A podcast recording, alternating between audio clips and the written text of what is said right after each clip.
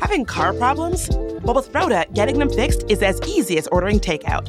They'll come pick up your car for free, do any repair or maintenance needed, and return it right to your driveway. They'll even give you a complimentary video inspection of your car so you can see what needs to be done. Perfect for those of us that maybe aren't so car savvy. Book your appointment online at roda.com. And lucky for you, CityCast listeners get a 20% discount on any service for up to $100 off. Just use the code CityCast20.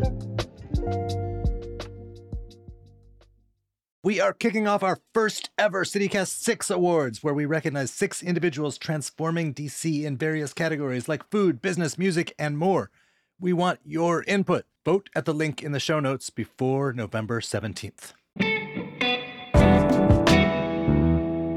Today on CityCast DC, in 1906, a group of entrepreneurs set out to create an upscale black suburban community in what is now Chevy Chase. It never happened. And eventually, even the outrageous tale of how powerful locals subverted the plan was lost to the ages. Historians Neil Flanagan and Kimberly Bender have reconstructed the history, and they're here to tell us how a century old injustice still shapes who lives where in Washington's suburbs.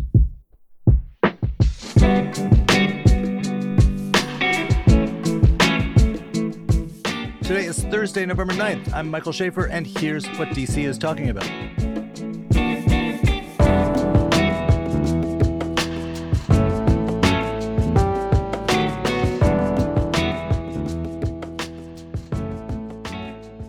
Hey, Neil. How you doing? I'm good. Hey, Kim. Hi.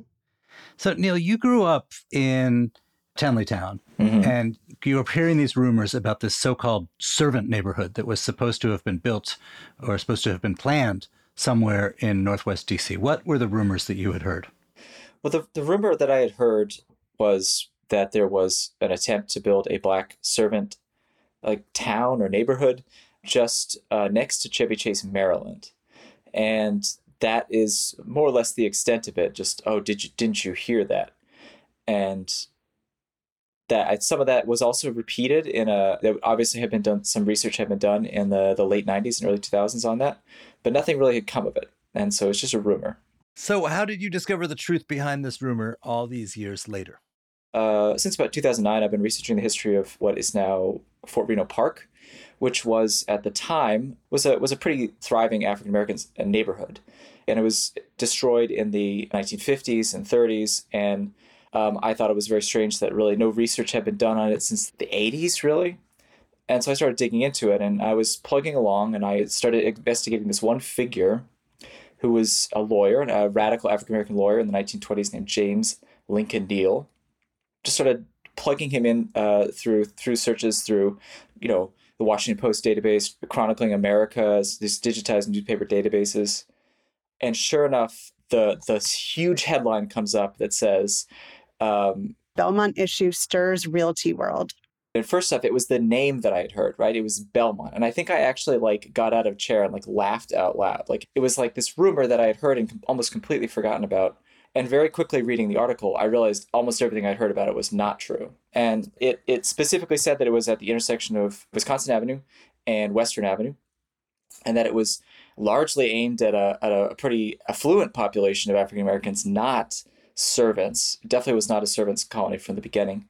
There was a lot of press. Once I started narrowing searches down, and I'd been invited by Kim to give a talk about a completely unrelated figure at the Heurich House, uh, her museum, and I heard she was a lawyer when we were talking, and so, I was we, like, so we were talking in my office. Just he was like, I'm re- researching this really cool thing, but I really need a lawyer, and I have to figure out like who I could talk to who would help actually help me read these cases from 1906. And I was like, well, I'm a lawyer, and I also run a history museum, and so that was the beginning of us working together on this. And I think like a few weeks later, we went back to the Maryland State Archives and started reading these old files that I don't think anyone had ever looked at before. And we've been working on it since then. That was 2017. So, What'd you find out? What happened? What is the story? well, the story is that there were four African American men from DC who got together and created a business partnership. They called themselves the Belmont Syndicate. And they used a straw buyer, um, straw buyer meaning a person who is sort of the intermediary, to purchase a plot of land from the Chevy Chase Land Company. So probably we're not 100% we don't have the exact data but probably the chevy chase land company did not know who was purchasing this land and neither did anybody else involved in the transaction So they, they use a, a white straw buyer because A the Chevy Chase Land. Company is controlled by, even by the standards of that era, a notorious white supremacist. yes But so what do they want to do with this parcel of land? it shows in all of the ads they wanted to build a Chevy Chase for Black people. So the way we know Chevy Chase today is being this planned suburb, like you know, you know, all the houses are on plots that look the same size. They have the same setback from the street. They're planning to do the same thing for Black people from Washington D.C. and they advertised very openly that they were selling these plots of land. Can I read that ad? Because it, it really captures a lot of what they're selling. They put up this ad in the Washington Post on July 1st, 1906. And this is what it says. It says, colored people attention, exclamation mark. A chance is offered to you to buy an ideal suburban lot in the most beautiful and most rapidly improving section of Northwest Washington, Belmont Chevy Chase. They list off its benefits. It's healthy, it's high and beautiful. Uh, the lots and streets are already laid out and they sort of come to the conclusion that it's the only good subdivision of Washington where colored people are welcome to buy and it'll be sold up completely in just a few days. So this is a moment when the suburbs are just kind of getting invented. Yes. And there is enough black wealth in this area that they think, "Let- let's get a, a company together and market to folks. And everything's going great, but those ads didn't maybe get such a great reaction from some of the other Chevy Chasers. The ads didn't get good reaction from a bunch of different communities up in the same area. So we have other newspaper articles interviewing residents of Somerset and Drummond who are, I mean, they're mad there's going to be a Black community up there and they're close to grabbing pitchforks. So the notion that this is like going to be, you know, doctors and lawyers or whatever, that doesn't mollify them. They still see it as a criminal, dangerous element. I'm not sure that they thought that deeply about it. You know, I think, and I'm not sure they understood what it was even meant to be. I don't think it registered at all what this was because they talk about how, you know, it will per- completely disturb the peace and the harmony of their suburbs. And this, you know, even reaches the New York Times. It's the level of coverage it gets. One of the comments that in, in your guys' article about this that struck me was when the, the person said, and it's going to be just over Western Avenue beyond the reach of the district police. Yes, right, exactly. And they even go so far as to arrest one of the Belmont Syndicate and bring the one who's really the, the main face of the project, who's the realtor who has a realty license. I mean, you can just imagine this picture. They march him up to the front steps of the judge's white pillared home and have this little trial in front of his house. And they're trying to arrest him for selling realty without a license, which is not true. Let me let me stop for a 2nd Mhm. They go out of their way to get a straw buyer, so they're able to acquire the land that might not have been sold to them otherwise. There is no racial covenant on the land, but they still felt like they needed to get a straw buyer. And I guess at that point they thought they were in the clear because they then began advertising publicly and kind of ditched the subterfuge. Yeah, I do think that there is a level of mismatch in their business acumen between the Belmont Syndicate and the Chevy Chase Land Company that becomes much clearer later when the Chevy Chase Land Company, you know, pummels them in court. And so there is, I think, maybe a lot of hope in their open advertisement of this suburb. So the thing to really to understand is that they saw property as a lifeboat. That as Reconstruction fell apart in the United States, African Americans started to really become interested in property because it was a way to secure certain rights that were not being secured under the civil rights provisions of the 13th, 14th, 15th Amendment.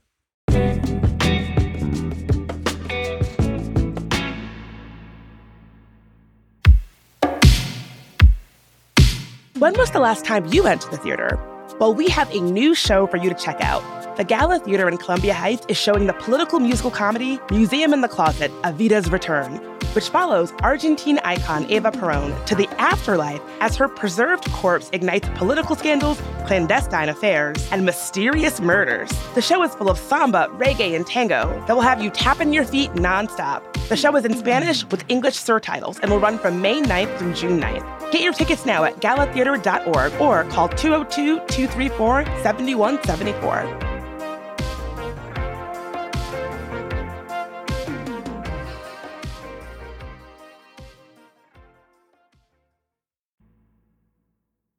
So, how did this plan, this idea, get thwarted?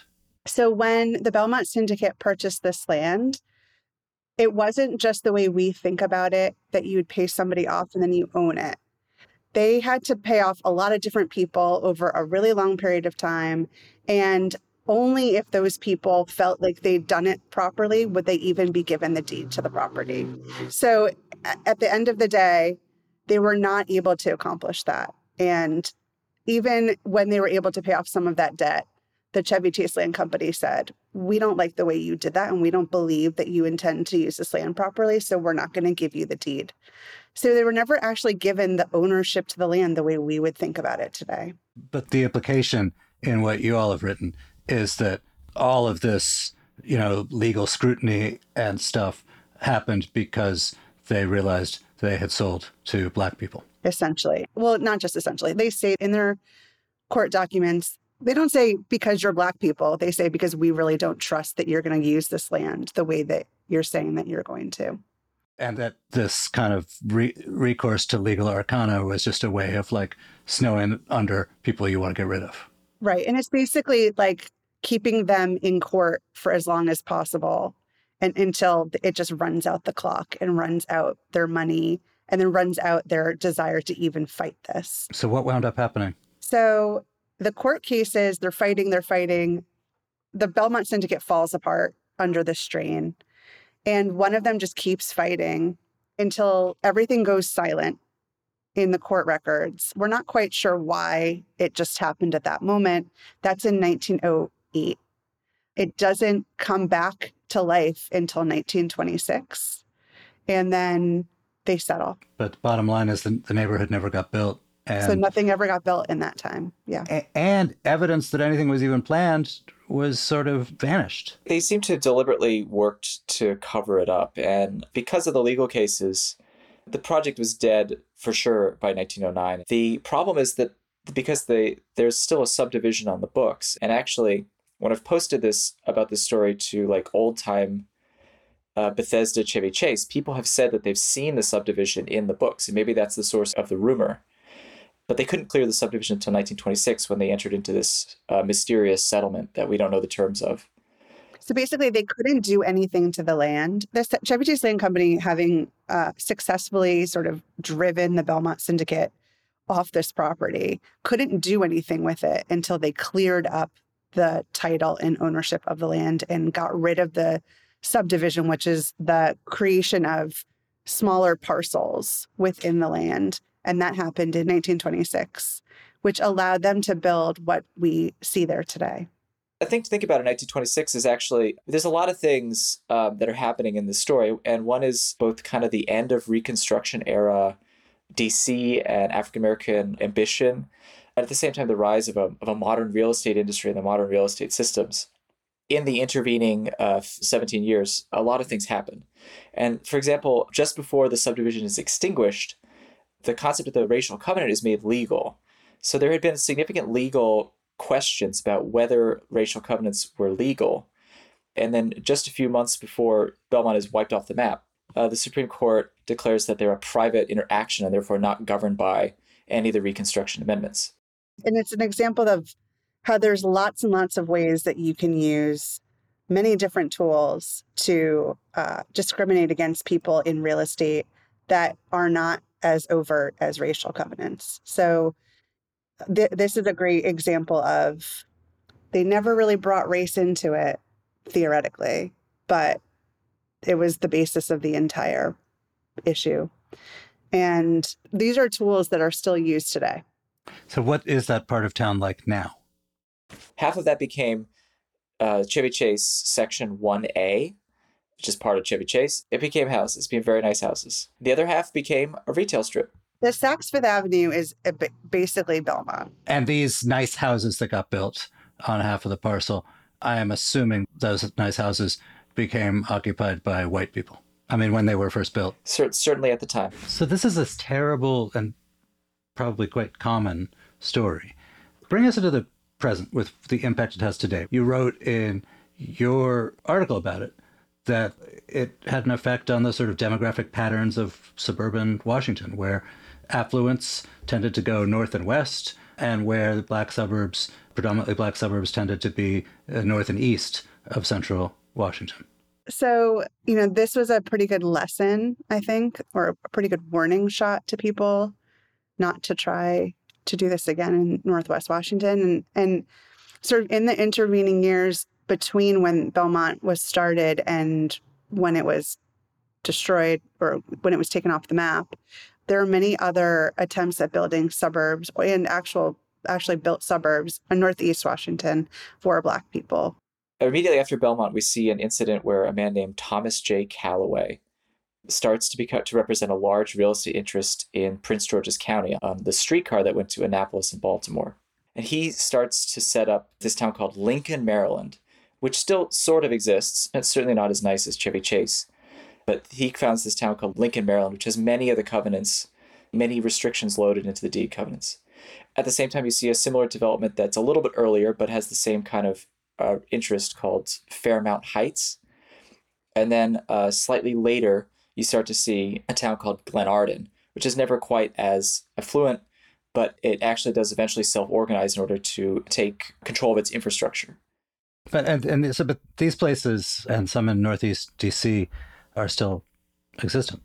All these towns, uh, neighborhoods still exist, and I think we could argue that are the beginning of the trend where well-to-do African Americans settle in Prince George's County and build their suburbs there, accepting separation, as Thomas Calloway puts it in a in an article he has in the Crisis, accepting separation for quality of life and peace of mind. So back to Belmont, I understand that the authorities, the government in, in Maryland, is at the at last taking some kind of step to recognize this history. What what are they doing?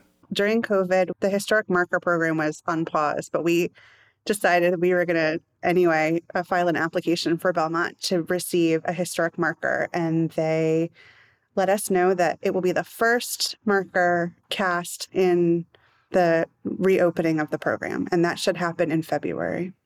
And before that, we also there were working with the Friendship Heights Alliance to install some exhibits on what's called the Pepco substation. If you know Friendship Heights, it's right by the metro on the DC side. Those exhibits will talk about Belmont, and that will open in December. You know, I think what we say on the marker is that it represents the close of the Reconstruction era, which lingered in DC for longer, and it foreshadows the century of housing segregation. Not that segregation is over, but but uh, it certainly was very legal for about hundred years. And for DC, I think it's a really good example of how Fra- Francis Newlands, who is the head of the Chevy Chase Land Company and an avowed racist, an open racist, how his development philosophy created the Northwest that we see today. It was very purposeful, and it wasn't just Belmont. It, as Neil's research shows, it continued down and explains why Upper Northwest looks the way that it does today.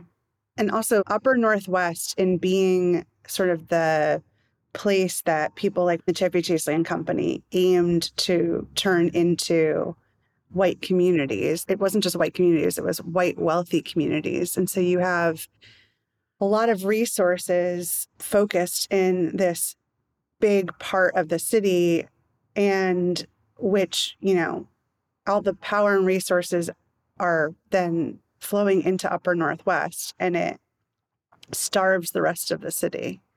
And I think that's been part of the legacy of this and other projects like this. Uh, you know, Michael, you said this was a, a, terrible event, and it and it was. But I think a really important uh, thing is is also to recognize the ambition of these four men, right? So the four men were James Neal, uh, Dumas, uh, Alexander Satterwhite, and Charles Cuny. And the people that they brought into Belmont to they sold lots to or wrote or connected Many of them were very interesting people, and they represented this black bourgeoisie in DC at the time. And many of them, some of them had fought in the Civil War. Michel Dumas, actually, his future wife, is one of the purchasers, and she worked on a ship for a NOAA sh- fisheries ship, a research vessel. And I think that it's very important to understand not just that Black people were oppressed, but the lives that the Black people lived, that there is a tremendous amount of ambition and talent in this community that is not recognized. So, in addition to acknowledging the harms that were done, it's important to recognize the incredible lives that participated in this attempt to create a better life. Neil and Kim, thank you guys for being here. Absolutely. Thank you for having us. And that is all for today here on CityCast DC. If you enjoyed the show, why not tell a friend, rate the show, leave us a review, and subscribe to the morning newsletter. We'll be back tomorrow morning with more news from around the city. Bye.